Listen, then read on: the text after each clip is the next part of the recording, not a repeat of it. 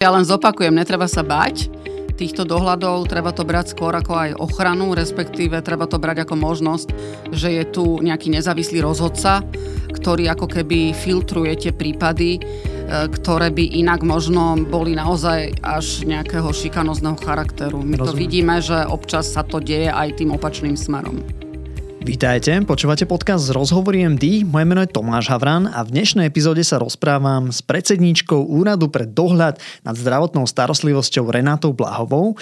Rozprávali sme sa o tom, čo vlastne tento úrad robí, aká je jeho rola, pretože mnohí z vás ho asi poznáte ako nejakého kontrolóra, ako vyhodnocovateľa tých stiažností od pacientov, tak ten úrad robí ešte toho aj viac a na začiatku sa rozprávame najmä o tom, že kontroluje aj zdravotné poisťovne. Rozprávali sme sa trošku o tom, čo znamená verejný záujem v zdravotníctve, kde teda je nejaký že súkromný kapitál, nejaké záujmové združenia, skupiny alebo rôzni stakeholdery vlastne majú svoje nejaké nejaké záujmy a ako ten úrad možno dohliada nad nejakým dodržiavaním pravidel. No a Takisto sme sa rozprávali o tom, že či sa toho úradu treba báť, keď vyhodnocujú tie podnety od pacientov, že či sú často opodstatnené, nie sú opodstatnené. Na, rozprávali sme sa aj o a publikáciách, ktoré robia, na ktoré, ktoré si môžete pozrieť, určite na ich stránke ich nájdete a takisto sa pokúsime ich nalinkovať aj niekam dole do epizódy. Je to veľmi zaujímavý rozhovor, je možno trošku technickejší niekedy, ale dostanete rozhodne pekný obraz o tom, čo úrad robí a ako ho treba vnímať, ako sa dá vnímať. Takže nech sa páči, toto už je Renata Blahová. Na jednu akciu vás ešte musím upriamiť a teda najmä medikov, ale aj ďalších ľudí, ktorí majú chuť pomôcť svojimi nápadmi zlepšovať slovenské zdravotníctvo. 10. novembra bude akcia 8 Health Eye Days v Banskej Bystrici pod patronátom Hack Healthcare, kde sa spojíte ako zdravotník so študentmi z informatiky, biznisu a môžete spolu vytvoriť riešenie na nejaké veľmi konkrétne a praktické problémy pacientov a zdravotníkov. Netreba mať žiadne špeciálne zručnosti na to, netreba vedieť nutne kódiť, a práve naopak na takomto evente sa môžete mnoho naučiť, napríklad ako nadizajnovať riešenie v zdravotníctve a spravíte si taktiež super network. Možno sa dokonca blísnete pred lekármi z Banskej Bystrice. No a čo je celkom zaujímavé je, že môžete vyhrať ceny v hodnote až 2000 eur za jeden deň nejakej roboty, no a dostať sa na medzinárodné finále v Barcelone. To sa celkom oplatí, takže bežte na hackhealthcare.sk a prihláste sa. Tak ako aj ostatné epizódy, aj túto vám prináša farmaceutická spoločnosť Krka Slovensko s motom Žiť zdravý život. Renata, vítaj v podcaste Rozhovory MD. Ďakujem, prajem všetkým poslucháčom pekný deň. My sme sa teraz potýkali, tak ja sa hneď dopredu ospravedlňujem, keď budem vykať alebo to budem striedať, tak myslím týkanie. Poďme hneď na začiatok, že čo je vlastne úrad pre dohľad a akú má úlohu? My keď sme prišli na úrad eh, v roku 2021, niekedy v máji, eh, tak sme urobili takú malú revíziu. Úrad nemal rok a pol šéfa, takže bol hibernovaný. A zhrnuli sme to vlastne aj v prvej správe o činnosti za rok 2021 eh, ktorá na úrade vlastne 10 rokov nebola ani vytlačená. Zhrnuli sme to do troch základných pilierov. Ten prvý by mali všetci mladí medici poznať, alebo teda ak ostanú robiť v praxi, tak určite sa o neho budú zaujímať. E, a to je e, dohľad nad e, zdravotnou starostlivosťou, nad poskytovaním zdravotnej starostlivosti. To znamená prakticky povedané, keď sa pacient stiažuje na lekára, že neposkytol správne zdravotnú starostlivosť, tak úrad vyhodnocuje ako nezávislý arbiter, či je to pravda a teda, že či tá zdravotná starostlivosť bola alebo nebola poskytnutá lege artis. Takže toto je asi známe. V tomto pilieri pracuje na úrade zhruba 100 ľudí, keď to zaokrúhlim. A to po všetkých regiónoch Slovenska. A sme urobili už nejakú reformu, takže momentálne je to koncentrované e, na 4 regióny. Čo sa týka ďalších menej známych e, pilierov, Druhý pilier, o ktorom som ani nevedela, keď som prišla na úrad, tak to, bol, to bola sekcia súdneho lekárstva a patologickej anatómie, ktorú vtedy viedol podstate najschopnejší riaditeľ, ako som zistila veľmi skoro. A to bol doktor Michal Palkovič, ktorého už medzičasom asi veľa z medikov pozná. Um, a bolo to fajn, lebo toto bol najfunkčnejší úrad, uh, najfunk- najfunkčnejšia sekcia, naj- najfunkčnejší pilier na uh, úrade, takže tam v podstate nebolo treba tomu našťastie venovať veľa úsilia. Uh, tretí pilier, kvôli ktorému vlastne som sa nehala prehovoriť, aby som na úrad šla, bol najviac zanedbávaný a skolabovaný. A o tom sa v podstate asi ani nevie. A to je pilier dohľadnúť na, nad verejným zdravotným poistením. Um, a teda dalo by sa povedať stručne dohľadu aj nad zdravotnými poisťovňami.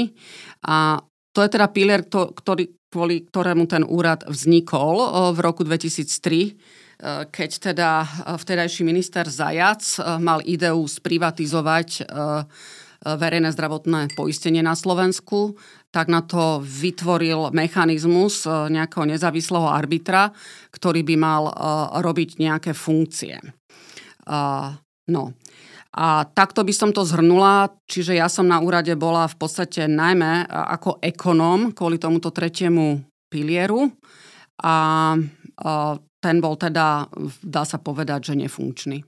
Teba na úrad pre dohľad ten, e, pritiahol ten tretí pilier.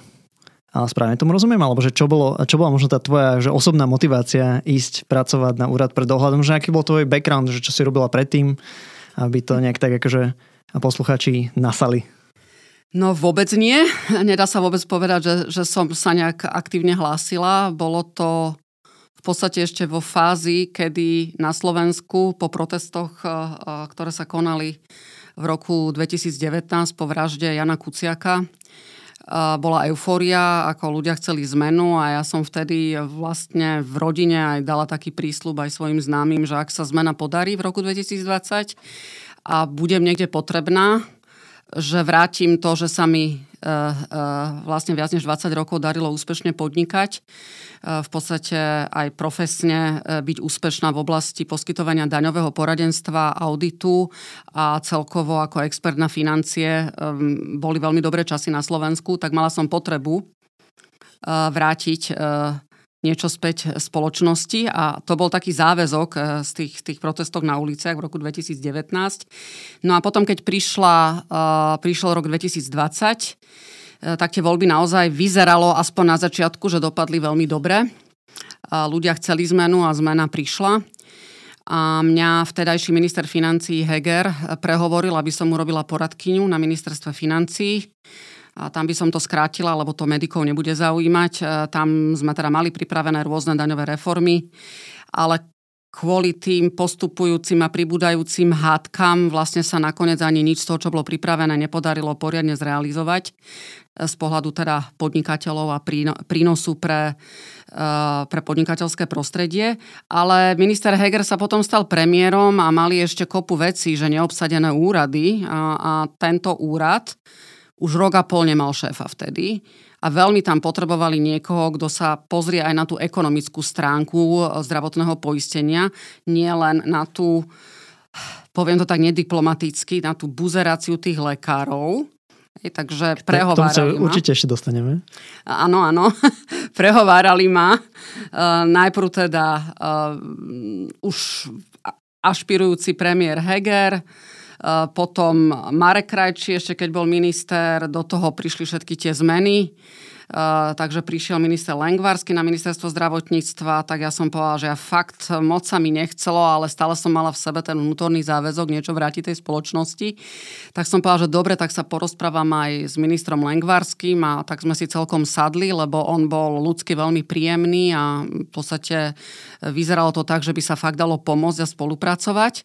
Tak som sa v podstate nehala prehovoriť, lebo ten úrad nikto nechcel. To nebolo, že za odmenu, to bolo v podstate naozaj urobiť službu. To bola, ako by som povedala, občianská zodpovednosť, e, dať dokopy e, inštitúciu, ktorá mala robiť arbitra už 20 rokov v zdravotníctve a len čiastočne sa je to darilo.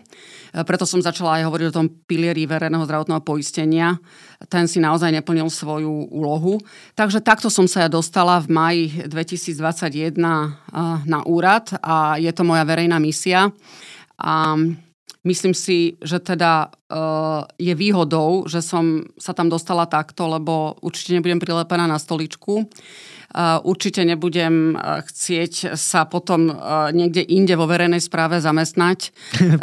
Mám dosť, máme dosť zarobené, hej, boli sme podnikateľsky úspešní, takže ja sa budem chcieť vrátiť k tomu, na čo som profesiou viac než 20 rokov vzdelaná, firma mi ďalej funguje, kolegyne sa toho dobre zhostili. Takže pre mňa je to len taký výlet a verejná misia do nejakého iného vesmíru, ktorý som dovtedy poznala. Čo, je taká, čo sú také úspechy Eh, úradu za tie posledné roky, čo si bola predsednička, že možno tak nejak, že raz, dva, tri nejaké že veci, čo ty si hrdá na to, že sa spravili, že sa nejak nastavili. Dobre, no tak skúsim, že sa mi podarilo sa nám spolu s Michalom Pal- Palkovičom vyťahnuť, um, vyťahnuť um, v úrade ľudí, uh, ktorí napriek tomu, že bol hibernovaný, tam ešte stále uh, robili dobrú prácu takže ten úrad sa podarilo zreformovať, to je určite akože najdôležitejšia vec, že sa podarilo zastabilizovať ľudské zdroje. Um, pre, vlastne zreformovali sme aj ten dohľad nad poskytovaním zdravotnej starostlivosti, ale najviac práce bolo s tým zdravotným poistením kde prvý rok kvôli covidu som sa tomu vlastne venovať nemohla, ale keďže sme tam objavili týchto ľudí a vlastne Michal Palkovič sa stal môjim zástupcom, tak ja som sa tomu až ten ďalší rok mala čas venovať. A teda poviem nejaké tri veci, čo sa podarili v spolupráci ale s rôznymi inštitúciami, že teraz nechcela by som to pripisovať e, vôbec už nie sebe e, za, za, za, nejakú, za nejaký úspech, ale naprieč inštitúciami. Čiže boli to dôležité zmeny pre dlhodobú reformu, ktorá je nevyhnutná v zdravotníctve v oblasti financovania. To tá prvá je, že napriek blokovaniu uh, uh, zmien pre zastropovanie ziskov z nášho zdravotného poistenia sa podarilo zastropovať zisky. To je niečo, čo 20 rokov tu bola absurdita, unikát. A aké Tomu zisky možno... ešte, aby sme si povedali? Dobre, čiže skúsim túto jednu vec dovysvetliť. Takže pre medikov, ktorí treba, že ekonomicky zatiaľ uh, sa nevenovali uh, súvislostiam, tak tí najmä, čo budú podnikať alebo majú v svojom okolí ľudí, čo podnikajú, tak vedia, že sa uh, na Slovensku odvádzajú zdravotné odvody. A na rozdiel od všetkých iných krajín Európy, ale v podstate aj celého sveta, my tým, že sa teda sprivatizovalo verejné zdravotné poistenie, čo je jedna časť daňového systému, tak my sme tam pustili súkromný kapitál a teda konkrétne už dnes bohužiaľ miesto súťaže sú tam len tri spoločnosti, jedna štátna, dve súkromné. A teda v tej jednej e, súkromnej je private equity skupina, ktorá je teda veľmi dravá, keď to poviem diplomaticky. A to, aby si mladí medici vedeli vizualizovať, že čo sa vlastne u nás udialo, a to sa neudialo nikde inde. Jediný porovnateľný systém je ešte v Holandsku, ale tam nie sú private equity skupiny a je úplne inak nastavený.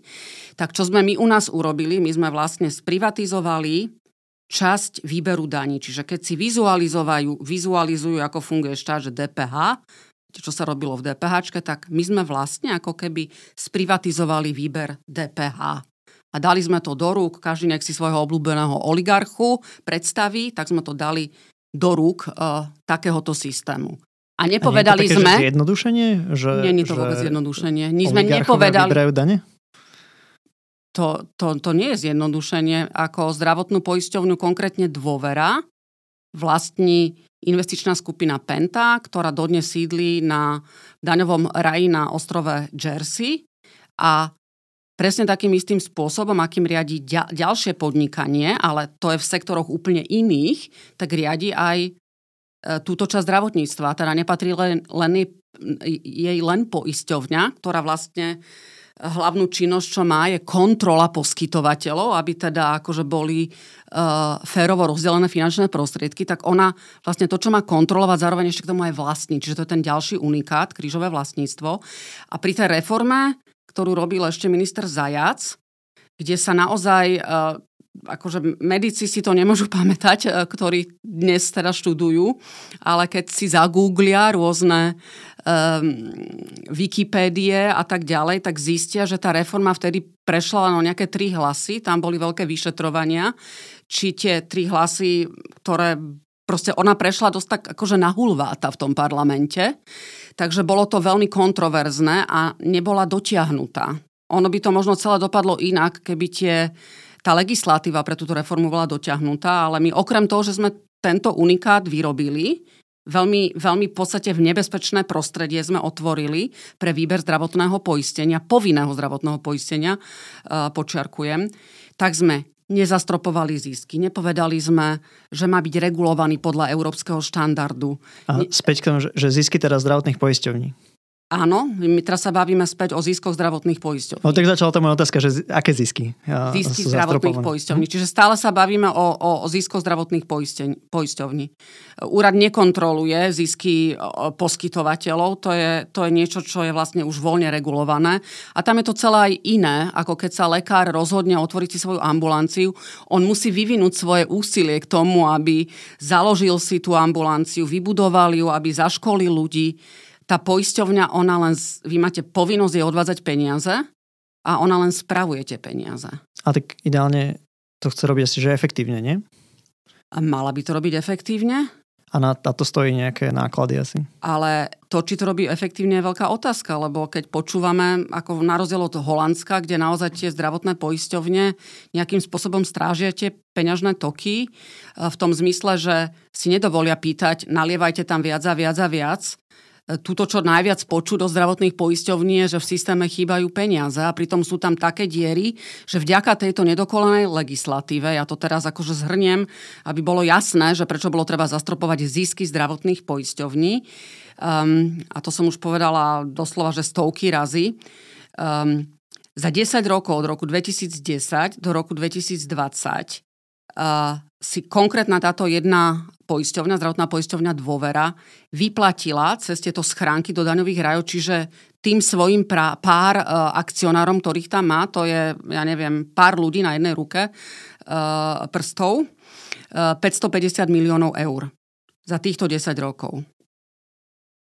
To je návratnosť, neviem teda, či medici majú už nasporené, asi teraz nie. To je návratnosť na vložený kapitál nejakých zhruba 30 miliónov eur ročne v tom čase, keď sme to rátali, ta, takmer 200%. Čiže nie nejakých pár percent ročne a bavíme sa o závratných ziskoch, ktoré sa vrátili z našich zdravotných odvodov e, e, týmto akcionárom. A to je niečo, čo je podľa mňa e, absurdné. Takže toto sa podarilo zastropovať. Nehovorím teraz, že to je koniec tých reforiem, lebo toto, k tomu bol veľký odpor v parlamente, to sa blokovalo a toto sa podarilo zastropovať. My sme sa veľmi aktívne zúčastňovali tvorby legislatívy. Prešlo to napriek tomu, že ešte v júni tohto roka sa to snažili poslanci niektorí zvrátiť, čiže to je zastropované, tým pádom sa môže pristúpiť k ďalším krokom reformy. Ale to je len taká jedna z tých vecí. Ale... Sme, sme otvorili, že niekoľko uh, skriniek mm-hmm. pandoriných mm-hmm. a nepandoriných. Uh, akože uh, nechcem teraz, aby to tak vyznelo, že sa akože vyhýbame celej tejto téme, lebo takže zaujímavá téma. Uh, skôr si myslím, že akoby, že pre medikov, mladých lekárov, toto je že téma sama o sebe, o ktorej by sme mohli nahrávať možno aj že tri podcasty, nie iba jeden ale pravdepodobne, že skoro v každom rozhovore, eh, ktorý si niekde poskytla, tak eh, si posluchači vedia naštudovať viac eh, o, o tejto téme, možno, že regulácie toho zisku, zastropovania zisku, prípadne aký je ten konflikt ešte medzi úradom pre dohľad alebo teda nejakým verejným záujmom s s investičnou skupinou Penta a teda hlavne z pohľadu tej dôvery ako zdravotnej poisťovne, že e, ja by som túto tému možno úplne že, že ukončil už iba tým, lebo e, mali sme tu ako hostia aj Mariana Faktora, ktorého sme sa práve pýtali na to, že ako to teda bolo s tým vyplatením si zisku pri zlučovaní Apple s dôverou. a teda ty hovoríš o nejakých, že 550 miliónov, a hovorí sa nejakých, že 400 miliónov. A ako to celé bolo? A teraz, že, že skôr možno, že a ja sa potom vrátim k tomu, že aké sú ďalšie úspechy úradu, ale že, že tak didakticky teraz pre, pre poslucháčov, že čo sa tam udialo, ako tomu rozumieť a kde je, nejak, že kde je pes zakopaný? No, ja by som to trošku poopravila, aj keď je pravda, že z tých 550 významná časť sa týka toho tzv. nadhodnotenia poistného kmeňa pri tom zlučovaní, čo bola transakcia tiež veľmi neobvyklá.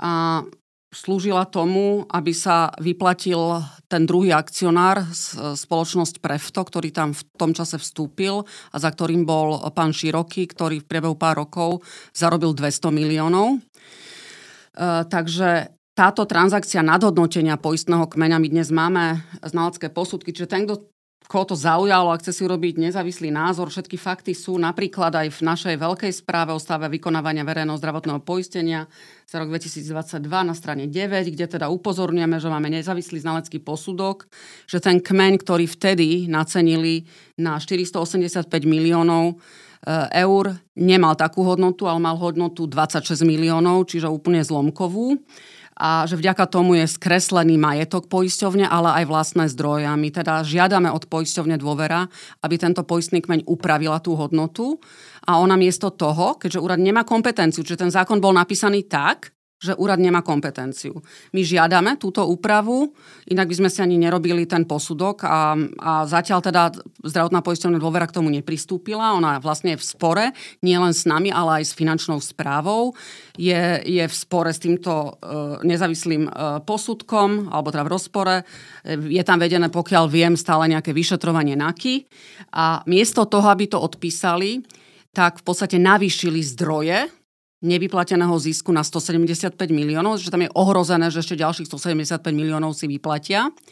A preto my budeme naďalej hovoriť, tak jak aj posledné týždne sme hovorili, keď sa schválila naposledy e, za vlády e, premiéra Odora vyplata ďalších 316 miliónov e, eur do zdravotníctva. My sme upozorňovali, že systém nejako nechráni a nezakazuje akcionárom si tieto peniaze vyplatiť, keďže tam stále si neodpísali ten poistný kmeň. To je vec nie stará, to je vec, ktorá trvá a tie zisky, ktoré boli vyplatené, to nebolo len kvôli tomu spájaniu. To sú aj regulárne zisky. Oni sa vyplácali kvôli tomu, že sa tam zabudlo v tej reforme Zajacovej povedať, že jednoducho zdravotné odvody nie sú štandardné podnikanie a k tomu sú už aj rozsudku Európskeho súdneho dvora. E, s investičnou skupinou sa v podstate sporí aj ministerstvo financí, má kopu súdnych sporov. Zatiaľ sa všetky súdne spory v podstate povyhrávali, ale táto investičná skupina sa nechce zmieriť s tým, že výber zdravotného poistenia nie je štandardné podnikanie. To je v podstate veľmi obmedzené podnikanie s veľmi silným prúkom solidarity a tam sa ráta akože v tých krajinách, kde nejakým spôsobom to nevyberá štáte zdravotné odvody, ale sú do toho ďalšie strany zapojené, sa ráta, že sa väčšina tých peňazí a ideálne všetky vrátia späť na zdravotnú starostlivosť. Na to, na to každý nás platí zdravotné odvody. Čiže ja som tam v podstate od toho, aby som na to dohliadala, takže my sa budeme snažiť urobiť aj ako keby ďalšie typy um, reformy, ktoré sú nevyhnutné na to, aby každý, kto tieto zdravotné odvody platil, aby ich mohlo platiť e, so svedomím, že budú v dobrých rukách a pôjdu primárne na zdravotnú starostlivosť. Nechcem ale tým povedať, že to, čo robí finančná skupina Penta, je všetko zle. Vôbec nie. Oni sú veľmi dobre zorganizované. Zorganizované a tak, ak postavili nemocnicu Bory, za to si určite potrebie, e, za, za, za to im treba určite dať pochvalu a že nastavili tomu štátnemu sektoru zrkadlo, že sa to dá a že sa dá dokonca urobiť na európskom uh, vysokom štandarde.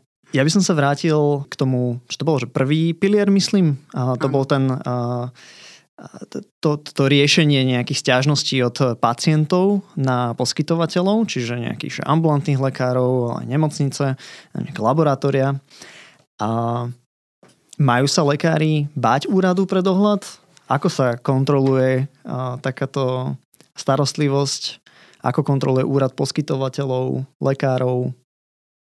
Áno, myslím si, že, že nie je úrad obľúbený, asi ani nebude obľúbený, keďže tam je to naozaj, ten, ten, tá legislatíva je nastavená tak, že ten dohľad nad zdravotnou starostlivosťou, čiže nad tým, či bola poskytnutá správne, vyvoláva taký ako keby negatívny kontext.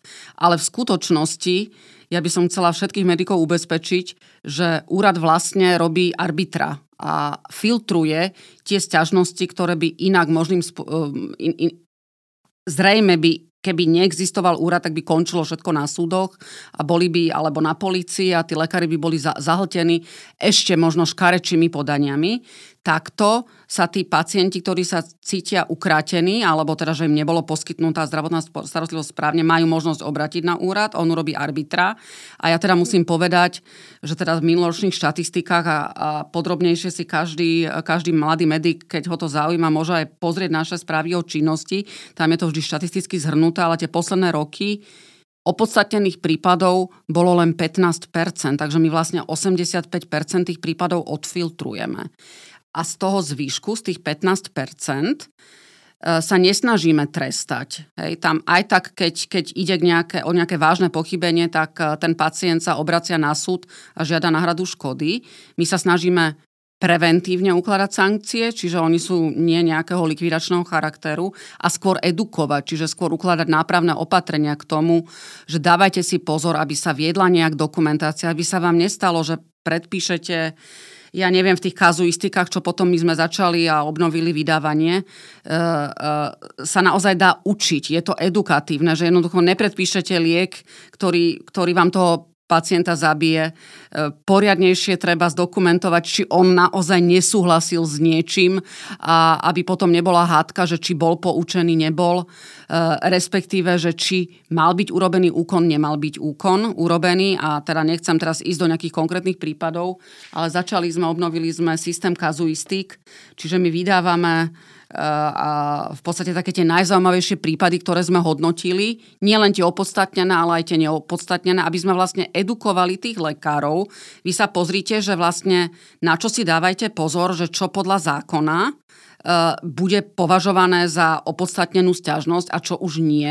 A podľa toho si viete nastaviť. Keď ste mladý medic a chcete otvoriť ambulanciu, tak sa viete podľa toho nastaviť. Vie vám to pomôcť sa zorientovať. My robíme niekoľkokrát do roka e, konferencie, ktoré sa aj volajú kazuistiky a myslím, že sú relatívne oblúbené pre tých, čo o nich vedia. Pre tých, čo o nich nevedia. Ale Kedy bývajú tieto konferencie? To je na každý rok nastavené. Vie naša pani hovorkyňa vám dať, zo, vieme tu prísť dokonca urobiť nejaké promo a vieme to, keď to bude na budúci rok, lebo už to akurát dobehlo teraz v septembri, takže plánujeme to až na budúci rok od jary, tak vieme vám urobiť také promo a akože určite sa vedia prísť pozrieť. Aj v Bratislave bude konferencia. Pri týchto kazuistikách by som sa zastavil, že teraz ak si vieme povedať, že jedna, dva, tri veci, ktoré že veľmi často končia na úrade ako stiažnosť a boli preventabilné, niečo také akože na čo by si naozaj lekári mali dávať pozor, lebo často je to opodstatnená stiažnosť u vás. No, ja to skúsim z tých štatistík, keď si to, keď si to otvorím že nespokojnosť postupom pri liečbe, čo nie je ten najzávažnejší prípad, je z, tých, e, z toho množstva podaných e, žia, e, stiažností nejakých 960 prípadov, umrtie len 640, ale z pohľadu, z pohľadu diagnóz tam máme, tam máme v podstate veľmi časté boli v posledných rokoch pre oblasť oftalmológie, to je kvôli ďalšej, by som povedala, nie nesprávne nastavenej podnikateľskej skupine, čiže aby sme nehovorili stále len o jednej, a to je skupina spoločnosti iClinic, tak tam, tam tá opodstatnenosť prípadov bola viac než 50%. Takže tam si to treba pozrieť, to je očná chirurgia. Tam si, keď, keď niekto by chcel robiť očného lekára, tak tam sa oplatí si to pozrieť, to nám stúplo. Potom je veľmi častá ginekológia a nejaké iné typy chirurgických zákrokov. Bavíme sa o opodstatnených sťažnostiach. Bavíme sa o opodstatnených. Mm-hmm. Čiže ja by som možno nasmerovala na túto správu o činnosti, konkrétne za, za rok 2022 a tam je proste jedna časť, ktorá sa tom, tomu venuje a tam je to v podstate celé všetko pekne zhrnuté. Ale ale veľmi často je to o tom, že ten lekár nemá dobre vedenú dokumentáciu. Keby som to mala teraz z pohľadu systémového vyhodnotiť, že častokrát je to o tom, že nemá nič v spise, nevie potom preukázať, či poučil pacienta, e, či, e, či on odmietol nejaké ďalšie vyšetrenie, ktoré mohlo byť častokrát z hľadiska tej kvality toho zdravia následné vyhodnotenie rozhodujúce. Je to veľmi častokrát o, o, to, o vedení dokumentácia. Tá dokumentácia že nie je to byrokracia a dneska sú tie systémy urobené tak, že ani nežerie toľko času. Dá sa to robiť elektronicky. Jednoducho prepája sa to, nehovorím, že všetko funguje dobre, ale keď mladý lekár je nastavený moderne, že chce pracovať s informačnými systémami, naozaj sa to dá, bez toho, aby to nejak zásadne zaťažovalo. Mhm. Tie nápravné opatrenia, teda zase nejaká rada od vás smerom na poskytovateľov, čiže nemocnice, ambulancia a podobne. A čo to najčastejšie býva? Teda to správne nastavenie ambulantného softveru, nejaká že, informa, že informované súhlasy, informovanosť pacientov, alebo čo ešte tam tak najčastejšie svieti?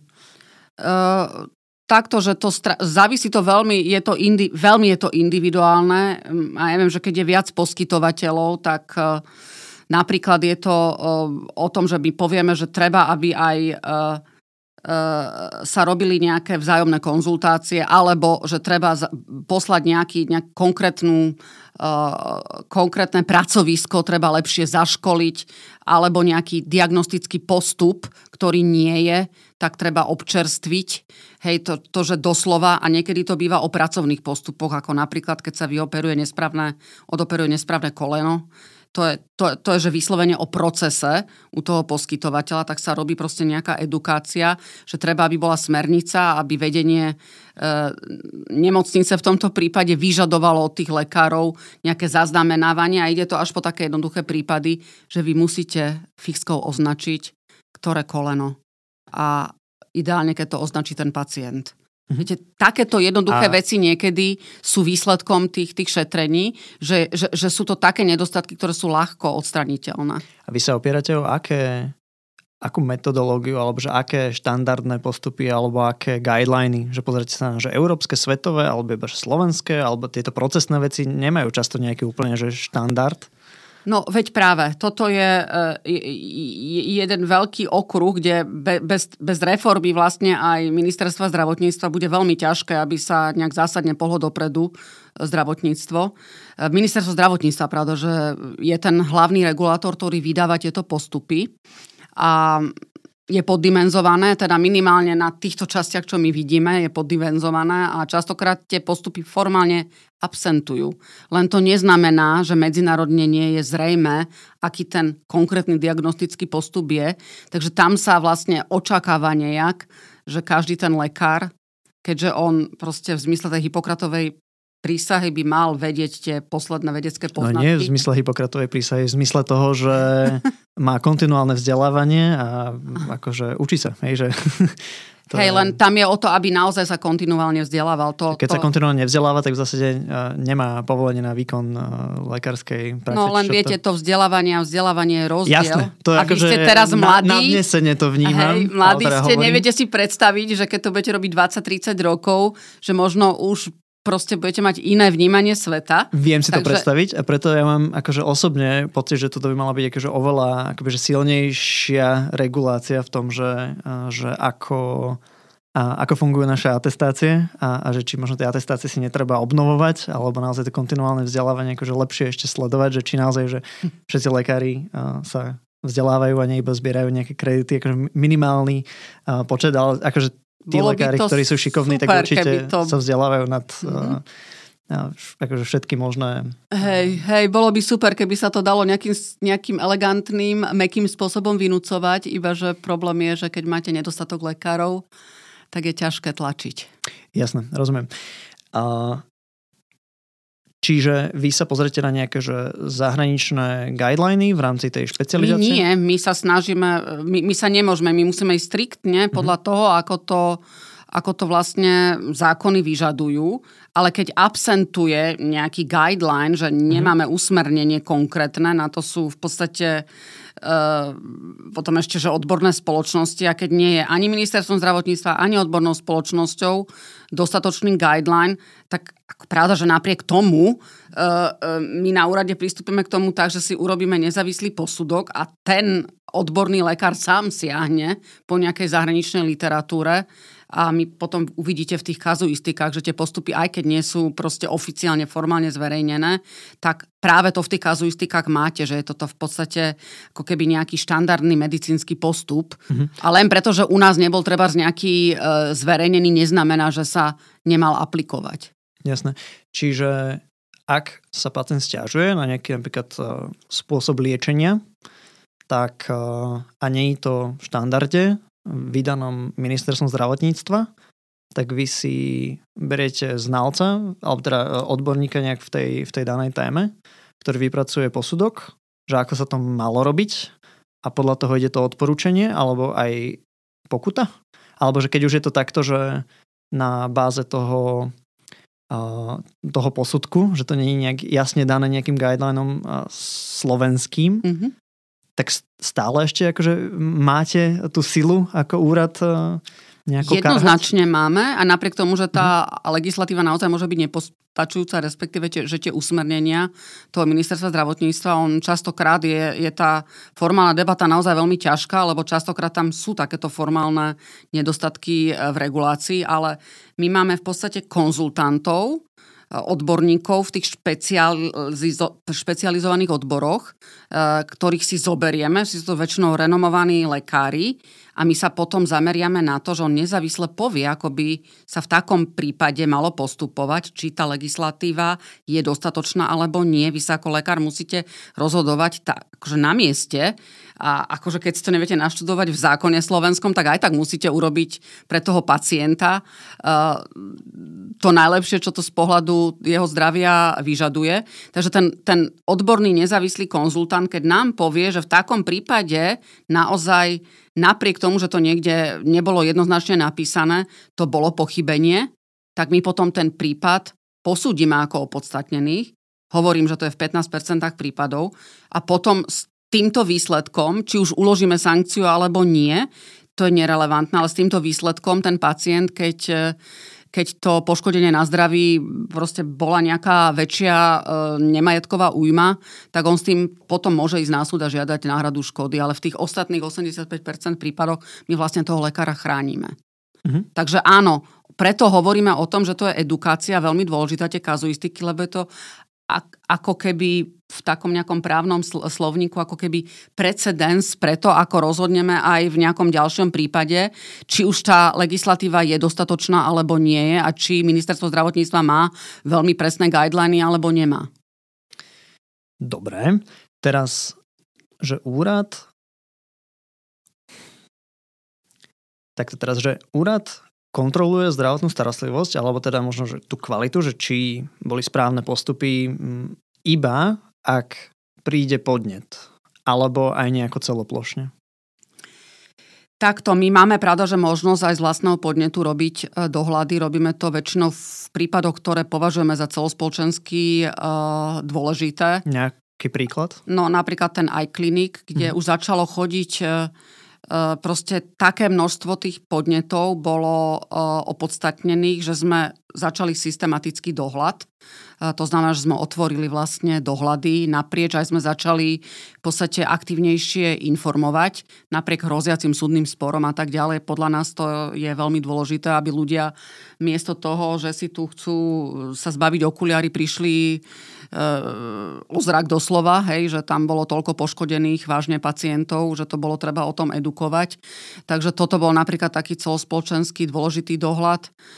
Tento rok Hej, tento rok ten prípad v Dubnici, známy pod skratkou Mačetár, sme považovali, keďže v podstate rôzne informácie chodili médiami, ku nám veľmi veľa dotazov z rôznych inštitúcií na to prišlo, takže tam sme tiež spustili dohľad na to, že či teda došlo k pochybeniu zdravotné, v oblasti zdravotnej starostlivosti, v tomto prípade v odbore psychiatria, alebo išlo o nejaký iný typ pochybenia.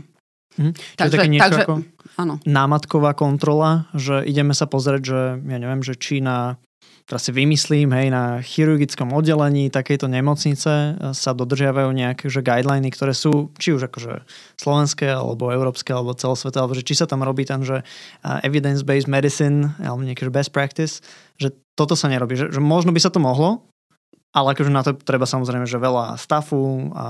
Takto, a tak že na toto nemá úrad kompetenciu.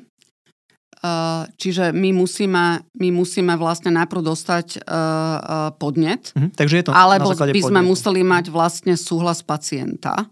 A tieto dohľady, čo vy hovoríte, teda čo ty hovoríš, majú pravda, že, um, majú pravda, že zmysel, ale to sú nie dohľady, to sú, že nejaké nastavenia a kontrola základných parametrov, ktoré by ten poskytovateľ mal splňať, preto aby vôbec mal nejaké povolenie na fungovanie a to robí ministerstvo zdravotníctva, keď udeluje povolenia a ono by to nemalo urobiť len na začiatku, ale oni by vlastne takéto kontroly mali robiť pravidelne, aby ten štandard, ktorý skontrolovali pri vydaní povolenia, bol udržaný. Takže to by sme my zasahovali do kompetencie ministerstva zdravotníctva. Takže toto je vec, ktorá je vyslovene mimo uh, alebo nad uh, rámec našich kompetencií. Mm. Tak to, ak, to je tak akože vydávanie povolenia naozaj je, že kontrolovanie kvality, lebo však to sa dáva fakt iba na začiatku a ešte v ambulanciách, ktorá to robia vúcky štandardne, tam môže to robiť aj ministerstvo zdravotníctva, ale štandardne sú to vúcky, kde teda to povolenie sa vydá a kým sa splňajú nejaké základné parametre, tak to povolenie trvá. Ale akože, či ten poskytovateľ robí akože lega artis medicínu, tak to je zase na jeho triko. Nie? Ak tomu správne rozumiem. Áno, či robí lega artis medicínu je na jeho triko a keď ten pacient si myslí, že nie, tak má možnosť sa stiažovať u nás a my zistíme, alebo to ako, ako nezávislý rozhodca povieme, že či má pravdu pacient alebo lekár. Hej. Takže ja len zopakujem, netreba sa bať týchto dohľadov, treba to brať skôr ako aj ochranu, respektíve treba to brať ako možnosť, že je tu nejaký nezávislý rozhodca, ktorý ako keby filtruje tie prípady, e, ktoré by inak možno boli naozaj až nejakého šikanozného charakteru. My Rozumiem. to vidíme, že občas sa to deje aj tým opačným smerom.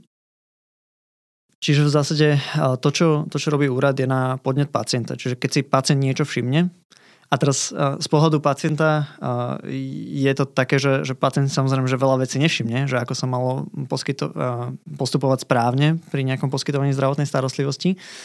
A akože ja tak rozmýšľam nad tým, že, že trošku mi to chýba v tomto celom systéme, že, že niekto, kto by dal podnet, alebo teraz nemusí to byť podnet, nech to nie je úplne, že teraz uh, ideme akože bičom uh, bičovať poskytovateľov, keď uh, akože nerobia legartis medicínu, ale akože je tu nejaká, ne, nejaká príležitosť zvyšovať tú kvalitu zdravotnej starostlivosti nejakou e, motiváciou tých poskytovateľov robiť tú legartis medicínu alebo nejakou že kontrolou, nejakou, nejakým že um, nasmerovaním v rámci tej kvality.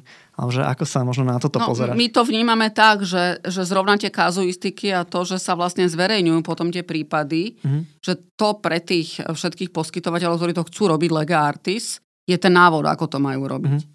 A teraz, ak to a nerobia... To robiť? Ak to nechcú robiť, tak naozaj ten pacient má tú možnosť. Mm-hmm. Hej. Stále je to o tom pacientovi, ktorý sa musí stiažovať. E, áno, lebo v podstate my máme dneska systém podľa mňa taký, že je nedostatok e, lekárov a ja si ani neviem predstaviť, že ministerstvo zdravotníctva by teraz zobralo ten pomyselný píč, o ktorom si hovoril a v tomto systéme, kde vlastne mm, máme hlavný problém, tak jak všade v Európe alebo pomaly na svete až na nejakých pár krajín, e, že je nedostatok lekárov a zdravotníckého personálu a až po sestry, že by sa ešte nejakým bičom ich bičovali.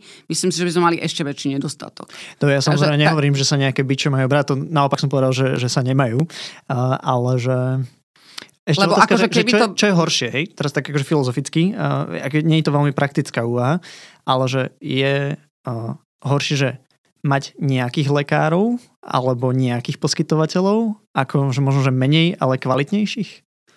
A možno im potom aj akože viac zaplatiť, keď e, budú robiť, že dobre Ja som zastanca naozaj produkciou? toho, že voľný trh a súkromný kapitál a ak by teda v zdravotníctve existovalo to, čo v ekonomike, že je to rovnováha medzi dobytom a ponukou, tak jednoznačne. Radšej menej a za lepšiu kvalitu. My to ale nemáme takýto prípad, ten dopyt je nekonečný zo strany pacientov, čo je obmedzené sú len finančné zdroje. Takže preto to zastropovanie ziskov a tak ďalej bolo treba riešiť. E, ale aby som sa vrátila k tomu, že áno, bolo by super menej lekárov a, za väčšiu, a, a s vyššou kvalitou a myslím si, že k tomuto zdravotníctvo aj bude smerovať. Bude musieť, hej. Bude musieť a, a, a vďaka asi umelej inteligencii uh, toto bude to premostenie, že veľa tých, tých úkonov, ktoré dnes robia lekári a dokonca by sa dalo asi povedať aj v niektorej oblasti diagnostických postupov preberú či už nejaké apky alebo mm, nejaký upgrade Apple Watchu raz bude taký, že vám to bude proste red flagovať, kedy máte ísť k lekárovi alebo nemáte. E, takže toto je tá hudba budúcnosti, povedzme, že o 5-10 rokov. E, neviem, či zrovna my začneme ako prvá krajina, ale ale toto je niečo, čo, k čomu to asi bude smerovať, lebo lekárov, napriek tomu, že všetci medici skončia a ostanú na Slovensku, myslím si, že, že, že to nevykrie ten dopyt. Ako ten nedostatok zdravotníckých profesionálov je všade vo svete. A pomaličky sa blížime ku koncu nášho rozhovoru a ty si teraz načala veľmi tú budúcnosť. Tak ako, čo, čo čaká slovenské zdravotníctvo v budúcnosti? A možno aká v nejakej tejto vízii budúcnosti je úloha aj úradu, ale teda skús, že, že, že skratke naozaj nám popísať, že čo nás čaká. Také reálie, ale možno aj, že zrnko pozitivity, lebo tej negativity je vždy strašne veľa a si oprávnene. No, ja si myslím, že sa urobilo, okrem toho zastrpovania zisku, ktoré asi e, je nudné, sa urobilo veľa dobrých vecí, o ktorých sa malo rozpráva a teda k tomu, aby sa to zdravotníctvo posunulo k lepšiemu a k európskemu štandardu, určite sa nám podarilo spolu teraz s, s CKS útvarom spustiť ten tzv. DRG systém, čiže budú sa konečne riadiť nemocnice transparentne cez e, konkrétne odmeňovanie za výkon. To tu tiež 20 rokov absentovalo, čiže tuto je efektivita presne smerom k tomu, Robí to tá nemocnica dobre, robí to v dostatočnom množstve s dostatočne kvalitnými lekármi. Nemocnica dlhodobo bude fungovať, nerobí, dlhodobo nebude fungovať. Toto je tá reforma optimalizácie siete nemocnic, ktorá sa podarila naštartovať a veríme, že ju už nikto nezruší, že maximálne v nej budú nejaké malé úpravy. A do toho ten DRG systém e, veľmi dobre zapadá. Čiže toto sú dve veci, reforma optimalizácie siete a DRG systém, ktoré sa musia spojiť a k tomu, aby sme sa veľmi posunuli v, v, v oblasti ústavnej zdravotnej starostlivosti. A veľmi veľká reforma sa urobila aj s liekmi. A to ešte za ministra Lengvarského, ktorá vlastne otvorila priestor e, k štandardnému na európske umery, e, pomery preplácaniu inovatívnych liekov, ale pravda, že len tam, kde je e, objektívna hodnota za peniaze, čiže ten, ten liek naozaj má šancu prispieť k lepšej kvalite života toho pacienta. Máme tam Európsku agentúru pre hodnotenie takýchto liekov a v podstate kategorizácia liekov už nebude na rozhodnutí poisťovní, ale bude na rozhodnutí agentúry, ktorá to robí podľa, alebo na odporúčaní agentúry, ktorá to robí podľa európskeho štandardu. Takže toto sú dve veci, alebo tri veci, ktoré sú pozitívne a ktoré posunú to zdravotníctvo veľmi správnym smerom ešte väčšia vízia, keby si mala vysnívať to slovenské zdravotníctvo, že by si ho vyskladala tak, ako by si si predstavovala, ako by to vyzeralo? Akože tá vízia, ktorú, ktorú podľa mňa by mal mať každý minister a je v podstate jednoduchá, to, čo ja vidím, a keďže som prišla z toho iného vesmíru, ktorý si myslím, že je ten správnejší, že by malo byť to prostredie štrukturované a viac spolupráce. Momentálne je tam chaos a hostilita. To prostredie je toxické.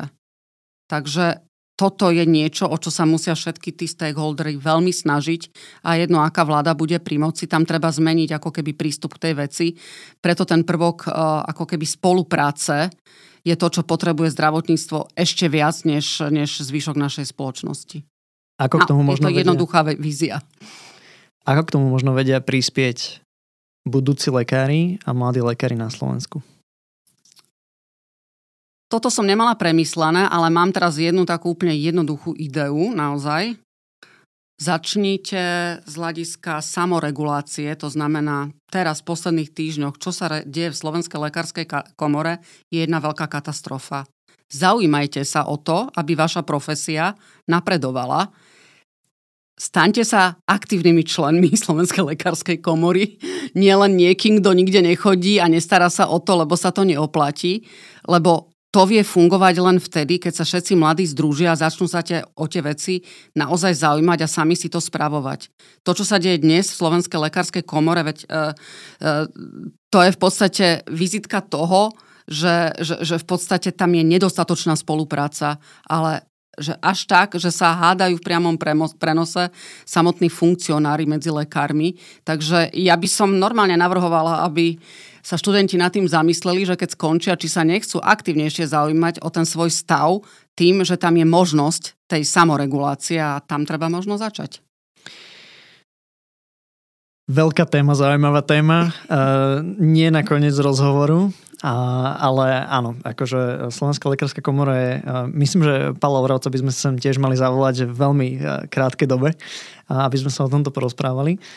No, poďme na tie krátke otázky, krátke odpovede na záver, kľudne jednou vetou, jedným slovom. Ako knížku by si odporúčila medikom, mladým lekárom? Tak, ja poviem tie kazuistiky, ktoré dnes vydávame, nech sme úplne krátky. Budeme to musieť niekde nalinkovať. Takže Je nejaký nástroj, nejaká aplikácia, nejaká platforma, možno nejaká platforma s nejakými dátami zaujímavými aj zo zdravotníctva, a ktorá myslí, že by pomohla lekárom, medikom? No ja sama akože sledujem nejaký vývoj ohľadne toho, ako sa umelá inteligencia akože zbiera a konkrétne, ja neviem, či už je to Apple alebo nejaké iné, iné, iné veci, akože mám aj, aj nejaké iné apky, ale nechcela by som, aby to nevyzeralo ako nejaké promo nejakých konkrétnych súkromných firiem. Uh, takže, takže venovať sa aj umelej inteligencii a hlavne teda v okolitých krajinách zatiaľ na Slovensku toho zatiaľ až tak veľa nie je. Verím, že OpenAI si ťa nekúpili alebo niekto. Hej, hej, hej. A čo nové sa akorát učíš? Čo nové sa učím? v posledný rok trestné právo. Akú rádu by si dala medikom, medičkám, ktorí teraz akorát prechádzajú štúdiom, možno práve to za- zaujímať sa viac o ten, o ten stav, možno tú lekárskú komoru, ale asi máš nejaké ďalšie rady. Určite zaujímať sa viac o ten vlastný stav, ale pre tých, čo chcú ísť do súkromného sektora, si myslím, že to je veľmi fajn podnikať v oblasti zdravotníctva. A aby sa mohli venovať tej svojej profesii, určite potrebujú dobrého daňového poradcu a účtovníka. Takže to je veľmi dobré na začiatok, aby nemuseli potom lutovať, že je to, aké je to ťažké a narobiť chyby zbytočná v administratíve. Pekná rada. A čo bol tvoj najťažší moment na úrade? Ako to zistenie, že toto je vesmír, kde sa spolupráca nenosí, kde je súťaž a v princípe dosť hostilné prostredie. To bolo asi najťažší moment, keď som pochopila, že to nie sú výnimky, ale to je v podstate niečo relatívne e, rozšírené. A v čom si na seba najviac hrdá za posledné obdobie? Mm. Asi to, že sa podarilo o, ako konkrétne za úrad, že sa podarilo zreformovať v podstate e, hibernovaný úrad, podarilo sa zastropovať zisky, čiže viacej peňazí pôjde na starostlivosť zdravotnú a podarilo sa naštartovať DRG systém, ktorý spolu, spolu s, s tou optimalizáciou siete nemocníc môže výrazne v strednobodom horizonte posunúť slovenské zdravotníctvo dopredu. Ďakujem, toto bola Renata Blahová. Ja ďakujem a prajem všetkým medikom, aby veľmi úspešne zvládli skúšky a ostali na Slovensku. Práve ste dopočúvali podcast s Renatou Blahovou a ak sa vám páčil, budem veľmi rád, ak ho posuniete ďalej alebo ho ohodnotíte v vašej obľúbenej podcastovej aplikácii. Počujeme sa opäť o týždeň.